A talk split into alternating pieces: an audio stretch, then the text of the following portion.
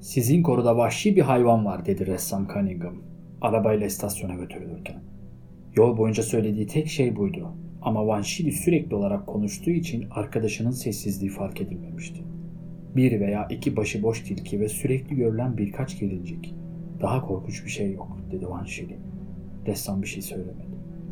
Vahşi bir hayvan demekten ne kastettin dedi Vanşili daha sonra perona vardıklarında. Hiç. Sadece hayal gücüm. İşte tren dedi Kanek. O öğleden sonra Van Shili ormanlık arazisinde sık sık yaptığı yürüyüşlerden birine çıktı. Çalışma odasında doldurulmuş bir balaban kuşu vardı ve oldukça fazla sayıda yabani çiçeğin adını biliyordu. Yani halasının onu büyük bir doğa bilimci olarak tanımlamakla muhtemelen hakkı vardı. Her halükarda iyi bir yürüyüşçüydü. Yürüyüşleri sırasında gördüğü her şeyi zihnine not almak alışkanlığına sahipti. Çağdaş bilime yardımcı olmaktan çok daha sonraki konuşmalara konu sağlamak amacıyla. Çan çiçekleri kendilerini çiçek olarak göstermeye başladıklarında herkesi bu durumdan haberdar etmek için uğraşırdı. Yılın mevsimi dinleyicilerini bu oluşumun gerçekleşebilirliği hakkında uyarmış olabilirdi. Ama en azından onun kendilerine karşı dürüst olduğunu biliyorlardı. Ancak o özel öğleden sonra Van Shili'nin gördüğü her zamanki deneyim yelpazesinden çok farklıydı. Bir meşe koruluğunun çukurundaki derin bir havuzun üzerinde uzanan düz bir kaya çıkıntısında 16 yaşlarında bir oğlan serilmiş ıslak kahverengi bacaklarını zevk içinde güneşte kurutarak yatıyordu. Yakın zamanda yaptığı bir dalışla ıslak saçları başına yapışmıştı. İçlerinde neredeyse kaplanımsı bir pırıltı olacak kadar açık kahverengi gözleri tembelce bir uyanıklıkla Van Shili'ye çevrilmişti. Beklenmedik bir manzaraydı ve Van Shili kendini o asil konuşmadan önce düşünme süreciyle meşgul. Bu vahşi görünüşlü olan nereden çıkmış olabilir? Değirmencinin karısı iki ay kadar önce bir çocuk kaybetmişti. Değirmen kanalına düştüğü sanılıyordu ama o yarı ergin bir oğlan değil bir bebekti daha. Burada ne yapıyorsun diye sordu. Belli değil mi? Güneşleniyorum diye yanıtladı oğlan. Nerede yaşıyorsun? Burada. Korulukta. Korulukta yaşayamazsın dedi Vanşili. Çok güzel bir koruluk dedi oğlan sesinde bir parça hor görüldü. Ama geceleri nerede uyuyorsun? Geceleri uyumam. En meşgul zamanımdır. Vanşili kendisini aşan bir problemle göğüs göğüs olduğuna dair rahatsız edici bir his duymaya başladı. Neyle besleniyorsun? Etle dedi oğlan. Ve kelimeyi sanki tadıyormuş gibi yavaş bir zevkle telaffuz etti. Et mi? Ne eti? Seni ilgilendiriyorsa tavşan, yaban ördeği, yabani tavşan, kümes hayvanları, mevsiminde kuzu, bulabildiğinde ise çocuk. Ama çocuklar geceleri genellikle kilit altında fazlaca iyi tutuluyorlar. Ki avlanmamın çoğunu o zaman yaparım. En son çocuk eti tattığımdan beri neredeyse iki ay oldu. Son cümlenin alaylı doğasını dikkate almayan Vanşili oğlanı olası yasak avlanma olayları konusuna çekmeye çalıştı. Yabani tavşanlarla beslendiğin konusunda şapkanın içinden konuşuyoruz. Oğlanın giysilerinin yapısı göz önüne alınınca benzetme pek uygun değildi. Bizim tepelerdeki yabani tavşanlar kolay yakalanmaz. Ben geceleri dört ayakla avlanırım. Oldu çocuğun verdiği üstü kapalı yanıt.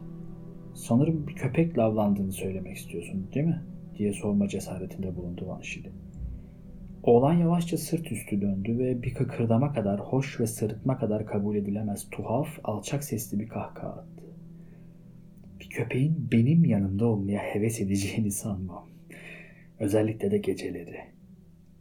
Vanşili bu tuhaf gözlü, tuhaf dilli gençte kesinlikle esrarengiz bir şeyler olduğunu hissetmeye başlamıştı. Senin bu korulukta kalmana izin veremem diye belirtti otoriter bir tavırla. Bence beni evinde tutmak yerine burada tercih edersin dedi oğlan. Bu vahşi çıplak hayvanın Van Shil'in fazla resmi bir şekilde düzenli evindeki görüntüsü kesinlikle korkutucuydu. Eğer gitmezsen seni ben göndermek zorunda kalacağım dedi Van Shil'i. Oğlan bir şimşek gibi döndü. Havuza daldı ve bir an içinde ıslak ve parlayan bedenini Van Shil'in durduğu banka kadar dalarak götürmüştü. Bir susamurunda bu hareketin özelliği olmazdı. Van Shil bir oğlanda bunu yeterince şaşırtıcı buldu. Geriye doğru istemsiz bir hareket yaparken ayağa kaydı ve kendini o kaplanımsı sarı gözlere yakın, kaygan, üstünü yaban otları bürümüş bankın üzerinde neredeyse yüzü koyun yatarken buldu. içgüdüsel olarak elini boğazına doğru kaldırdı. Oğlan yeniden güldü.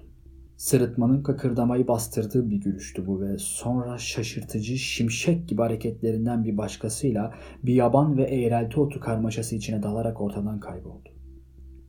Ne kadar olağanüstü bir vahşi hayvan dedi Van Shili ayağa kalkarken. Sonra Cunningham'ın sözlerini hatırladı. Sizin koruda vahşi bir hayvan var. Yavaşça eve doğru yürürken Van Shili bu şaşırtıcı genç vahşinin varlığına bağlanabilecek değişik yerel olayları aklından geçirmeye başladı. Son zamanlarda bir şey korudaki av hayvanlarını azaltıyordu.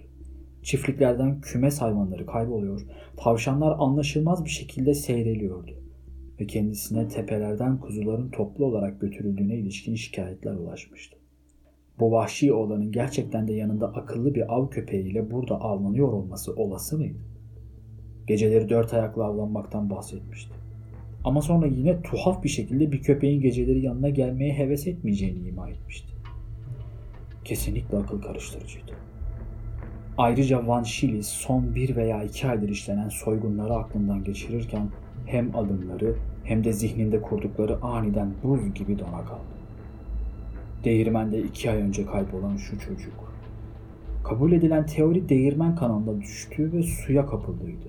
Ama anne hep evin tepeye bakan tarafından suyun karşısından bir feryat duyduğunu belirtmişti. Bu düşünülemezdi elbette ama Van Shili oğlanın iki ay önce çocuk eti yediğinden söz etmemiş olmasını diledi. Böyle korkunç şeyler eğlence için bile söylenmemeliydi. Van Shili alışkanlıklarının aksine koruluktaki keşfi hakkında konuşmaya niyetli hissetmiyordu kendini. Bir kasaba meclisi üyesi ve sulh hakimi olarak konumu topraklarında böylesine şüpheli bir itibarı olan bir kişiliği barındırmasıyla sanki uyuşmuyor gibi. Hatta çalınan kuzular ve kümes hayvanlarından doğan zararların ağır bir faturasının kapısına bırakılması gibi bir olasılık da vardı. O gece yemekte olağanüstü ölçüde sessizdi. Sesin nereye gitti diye sordu halası. İnsan bir kurt gördüğünü sanır. Bu eski deyimi bilmeyen Vanşili bu sözü oldukça aptalca buldu. Eğer topraklarında bir kurt görmüş olsaydı dili bu konu üzerinde fazlasıyla meşgul olurdu. Ertesi sabah kahvaltıda Van Shili önceki günkü olayla ilgili huzursuzluk hissinin tamamen ortadan kalkmadığının farkındaydı ve trenle yakındaki katedral şehrine gidip Cunningham'ı bulmaya ve ondan koruda vahşi bir hayvan olduğu sözlerini söylemesine neden olacak ne gördüğünü öğrenmeye karar verdi.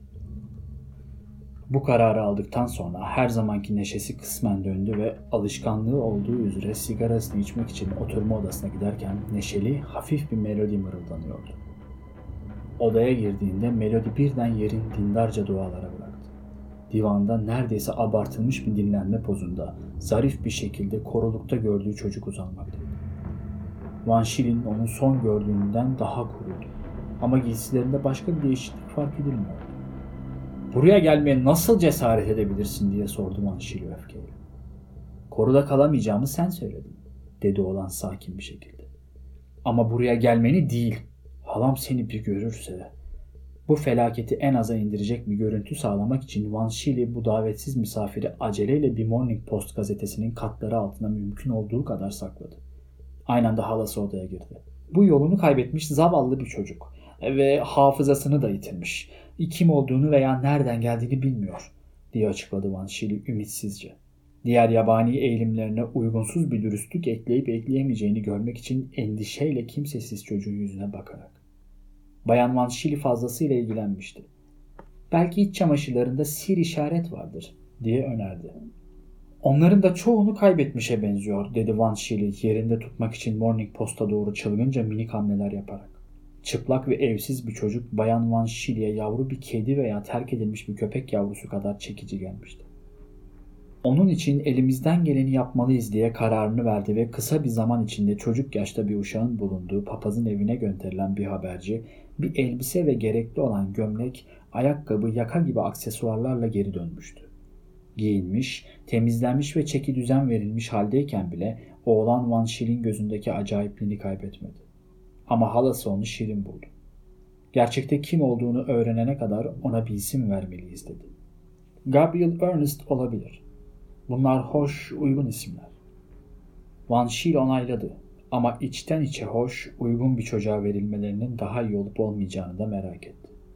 Genelde laf üretmekte Van Schill kadar başarılı olan Kanarya, korku dolu cıvıltılarla bir köşeye sinmişken ağır başlı ve yaşlı köpeğinin oğlanla karşılaşır karşılaşmaz evden dışarı fırlaması ve inatla titreyip inleyerek bahçenin en ücra köşesine sığınmasıyla şüpheleri hiç de azalmadı. Şimdi her zamankinden daha fazla hiç zaman kaybetmeden Cunningham'a danışmaya karar vermişti. İstasyona giderken halası Gabriel Ernest'ın o öğleden sonraki çayda pazar okulu sınıfının çocuk üyelerini eğlendirmesi için düzenlemeler yapıyordu. Cunningham ilk başta fazla konuşkan değildi.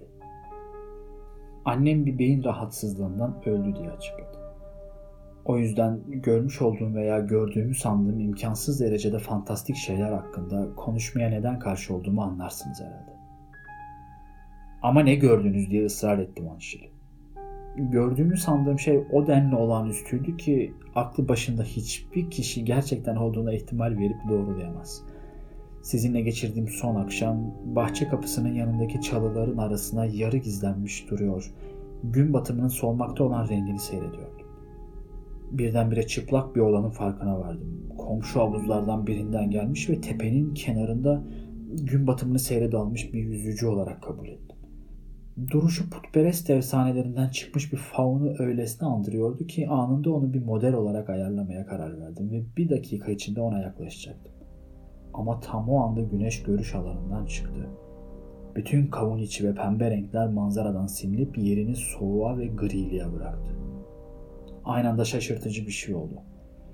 Oğlan kayboldu. Ne? Ortadan mı kayboldu? diye sordu Vanşili heyecanla.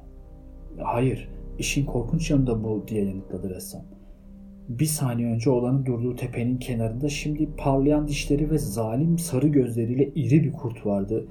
Size göre ben ama Vanşili düşünmek gibi gereksiz bir şeyle uğraşacak kadar beklemedim.